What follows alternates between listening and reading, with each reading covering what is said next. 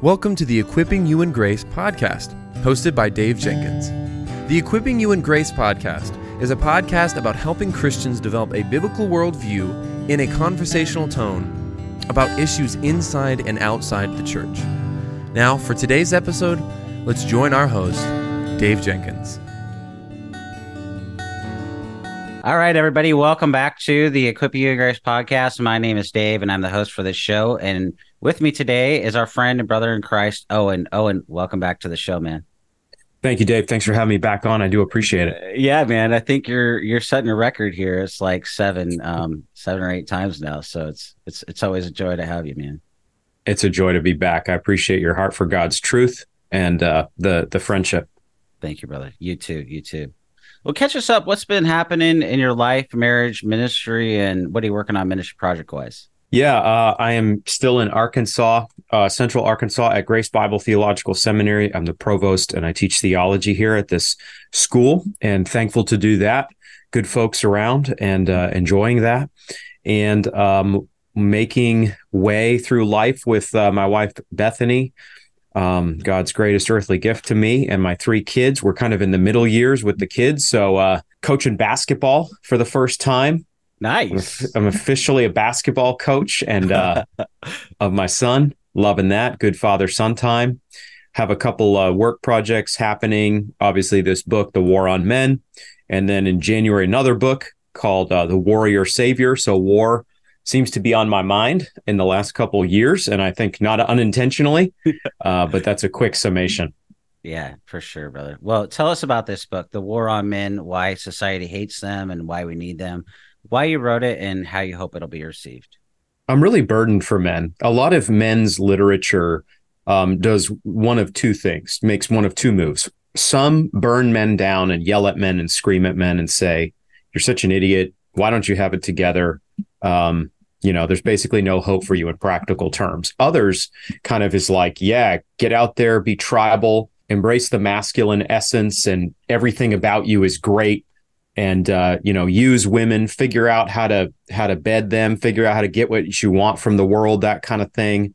And I very much don't want to make either move. I want to call men to recognize that they are a sinner in the in the work of Adam, per the work of Adam applied to them, but that they have infinite hope in Jesus Christ, um, that their greatest need is, is Jesus, and that Jesus doesn't call men into a soft, passive, plastic life.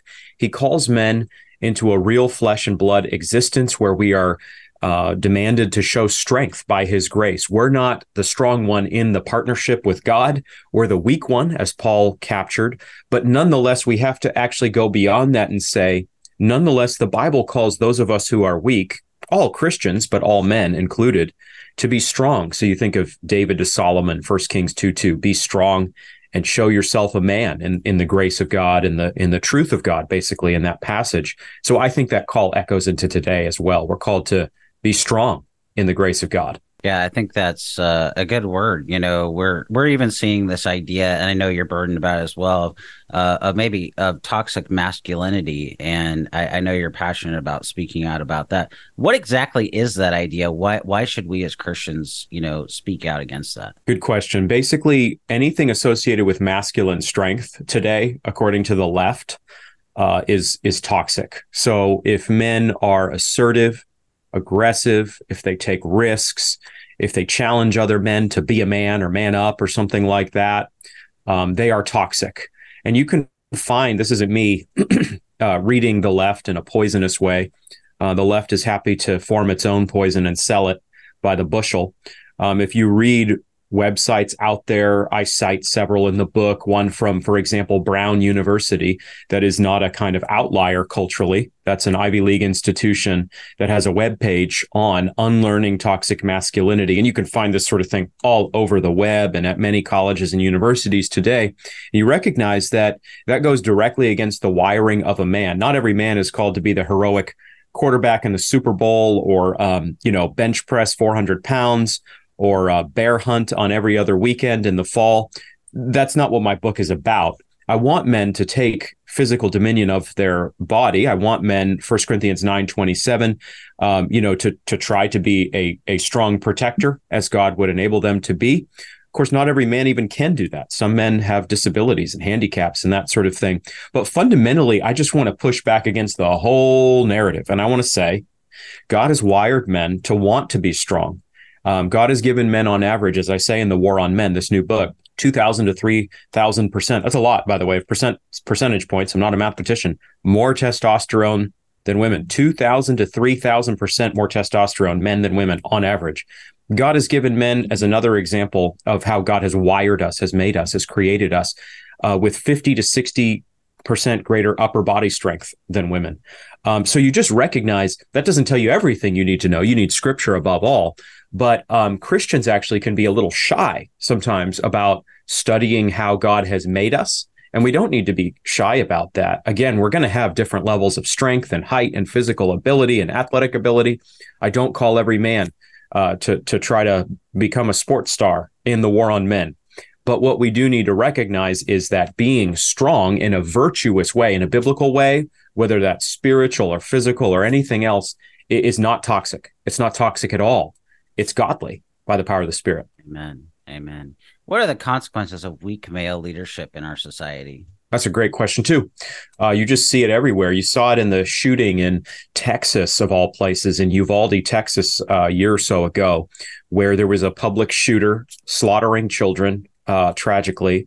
And um, this uh, this off-duty uh, police officer, whatever he may be, uh, armed forces member, Uh, Jacob Alvarado, was getting a haircut in Uvalde, heard the news of this public shooter from his wife, who was a teacher at the school where the shooting was occurring, um, grabbed a shotgun and uh, went into the school defying orders and saved a whole bunch of lives, while for almost an hour, many other armed armed personnel did nothing, didn't go into the school, uh, didn't risk, didn't try to save the lives of precious children and adults. And that was a little picture to me. I talk about this in the introduction to the book of where we are as a society.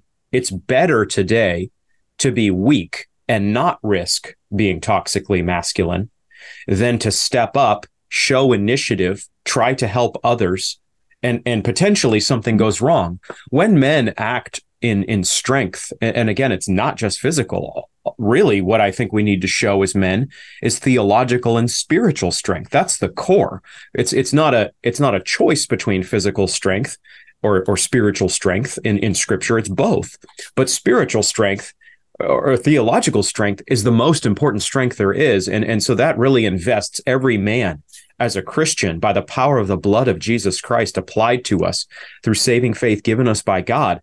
That calls us to stand up And, and and speak against evil, excuse me, and promote what is good.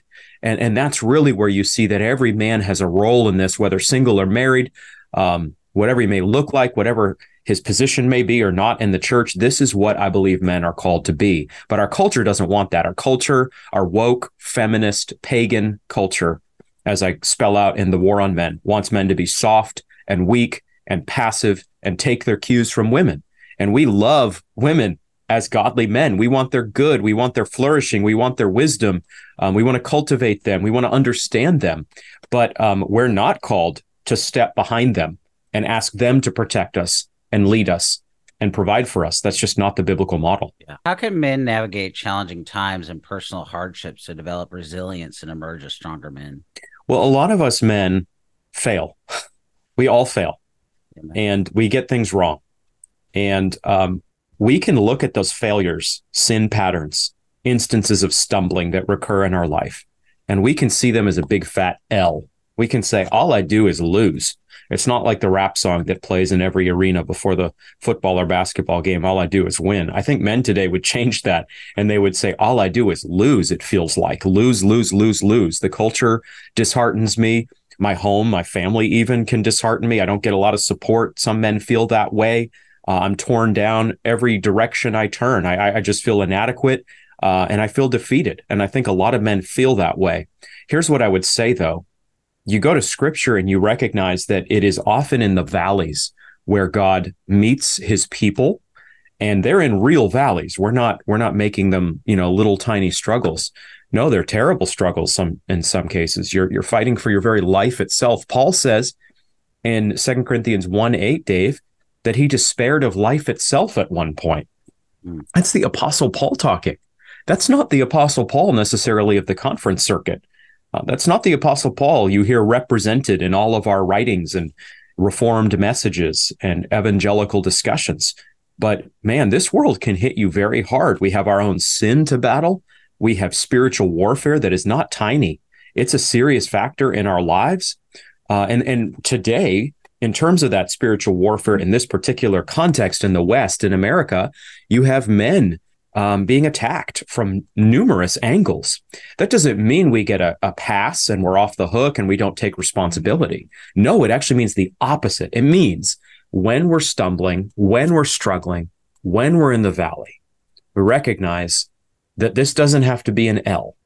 This can be redeemed. God loves to work in the shadows and the dark places. And if there is bitterness in our marriage, if there is poor communication in our marriage, not necessarily the cops are getting called every other week, we pray that's not happening, but even if there's just not an ideal pattern in the marriage, or for a bunch of us, if, you know, things are a little bit tough with our kids, we're not connecting with our kids, our kids are pulling away from us, these kind of factors, I want men to hear that this can actually be the place where redemption occurs.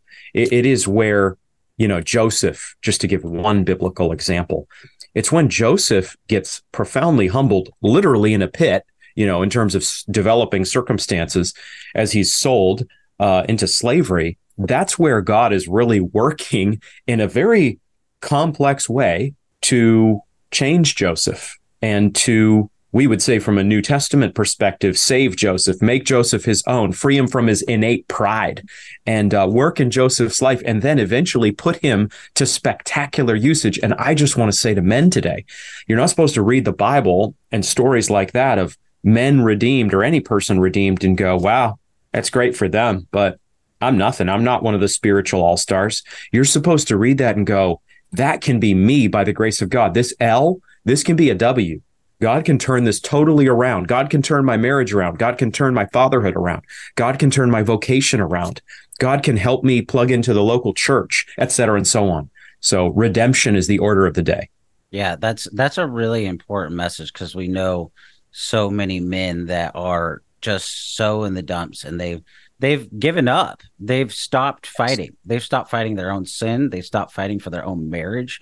They've stopped fighting uh, even to work.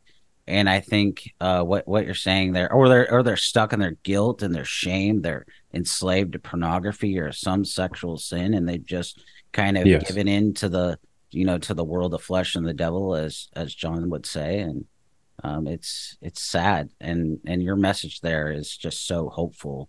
Um, it's paradigm shifting. It's life altering. So I pray that people will really take that uh, to to heart, because you know, it's it's worth it. It's worth fighting your sin, not only for your own joy, but for your own wife and your own kids, if you have them, and and for our society.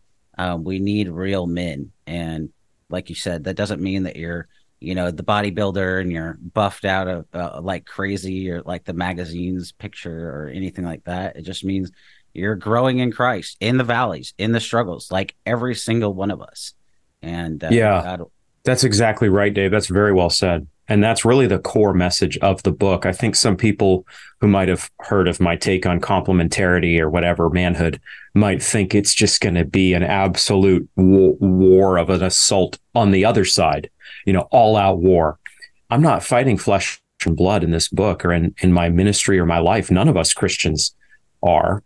Um, but actually, while I do very much go against Um, cultural lies, and while I do seek to destroy strongholds in this book, um, in a Second Corinthians ten, three to six way, the overall abiding message I pray of the book to men out there is one of grace and redemption.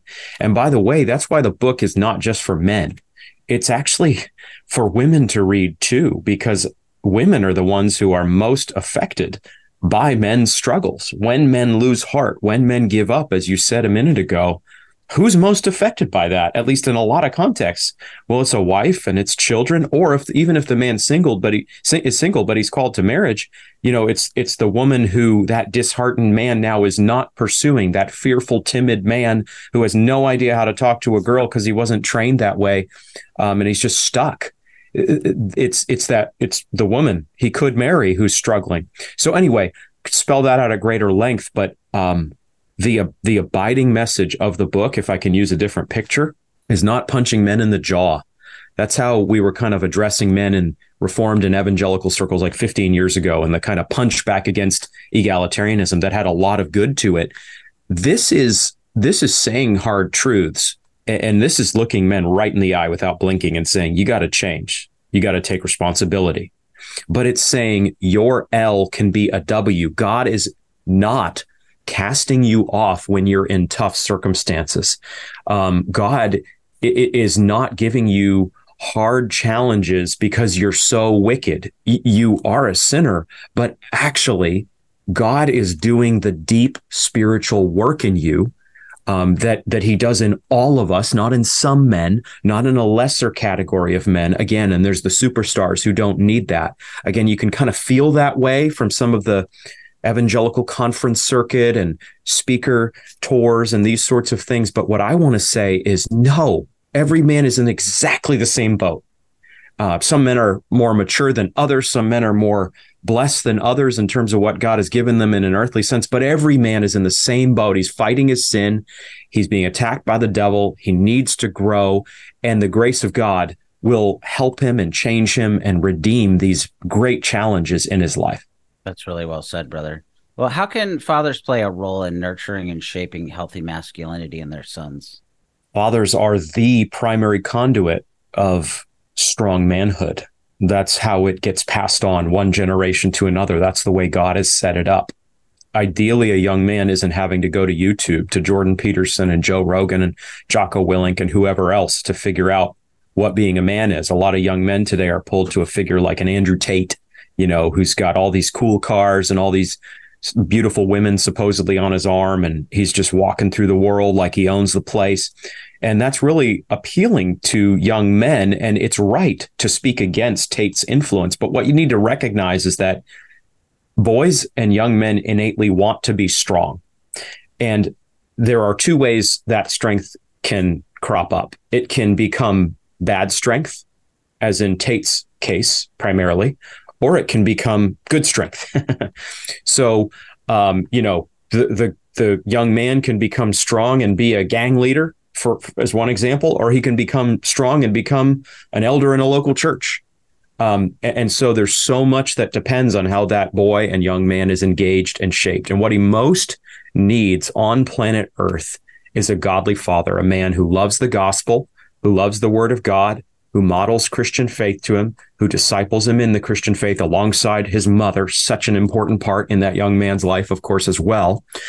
But um, that father is not a perfect man, and he doesn't, he isn't so idealistic that his son can do no right. And he isn't so focused on spiritual things that he never has fun with his boy. Um, a godly man is a multidimensional man. He's hopefully a joy, he must be a joyful man, really almost above everything else, a holy man, but a joyful man. And so our prayer for our sons is that they catch that holy joy. They see that dad is striving to be disciplined and self-controlled and bear the fruits of the Spirit, and et cetera, and so on. He's got a real devotional life. He serves the church. He builds his vocation. But they also see that dad repents of his sin. Um, he he's gentle with his wife, loving with his wife, even as he leads the home as the head. Um, he's fun. he, he does fun stuff for the family, even if there's not a big budget in the home. Nonetheless, you know, he connects with his son. Godly fathers, I think, try to figure out who their son is. Yes, there's some, hey, let's do this, son, and, and you lead your son into that. But you also have to figure out who your boy is. And, and you know, dad may be a Uh, you know, may have been a college superstar in sports, but his son isn't. Well, he's got to figure out if his son is really gifted in music or drama or something really cool like that, or film. Well, nurture that. But fathers have to connect with their sons where they are. There's a lot more I could say, but those are some undervalued skills in the evangelical world. And fathers really do need to not exasperate their sons or their daughters. Mm-hmm. If Ephesians six and Colossians three, there's almost nothing. It's really weird, Dave. I know I'm on a jag here. There's almost nothing said to fathers in the New Testament. There's very little direct direction for Christian fathers.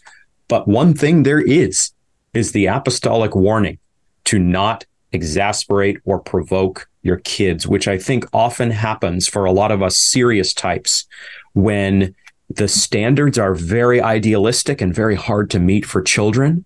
And there's not a lot of humility and affection mm. emanating from the dad. We're all a work in progress. We all stumble at this, me very much included, but we've got to, we've got to sharpen up, and we've got to invest in our sons and our daughters. Yeah, that's, that's really, really a good word. Well, brother, where can people go to find out more about you on social media or otherwise? I don't know if I want to commend social media these days, but um, I understand. They can go to my Twitter uh, profile at O S T R A C H A N, Ostran. Um, um, on Instagram as well. I think I'm shadow banned because of lockdown comments I've made going against that, going against churches being locked down a few years ago. So not growing much over there in terms of audience, but that's okay. At Prof Stran. So uh, those are two places that folks can find my stuff. Yeah, man. But just as we wrap up, uh, can you give us a few takeaways about the book and this topic as a whole? Yeah, I really appreciate the interview, Dave. Um, the War on Men is uh, is just a call to men, but it's a call issued in hope. I pray that it speaks the truth in love, Ephesians four fifteen. Um, I pray that men read it, and I pray that women read it. I pray that it will be used in churches and small groups and that kind of setting. Uh, I pray that fathers will read it with their sons. I pray that husbands and wives will read it together. Um, and, and my prayer is just that this book is used exceedingly abundantly beyond what I can ask or think in an Ephesians three way um, to help and restore and build and bless. Mm-hmm. The challenge, as I conclude, is that the times are so evil. There's so much working against us men, our own sin to start. But I, I actually am much more inspired by hope. I believe that even as it's really dark out there in the culture, the light is bright in the church, and churches really have an opportunity to build into the next generation.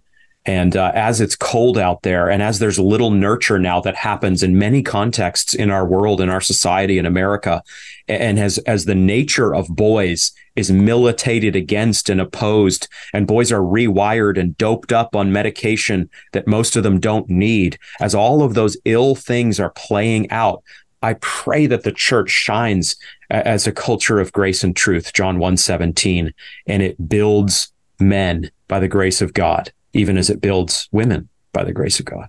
Amen. Well, guys, we've been talking today with my friend Owen about his new book, The War on Men: Why Society Hates Them and Why We Need Them. Here's the book if you're watching the video. It's a really helpful book, and I want to encourage you to pick it up. As you've no doubt realized, Owen is a thoroughly biblical and solid thinker, and he's also very practical. And so Uh, this book will be full of scripture and great theology and practical help for you. So thank you, brother, for your continued work. Thank you, Dave. Thanks for having me on. Always, brother.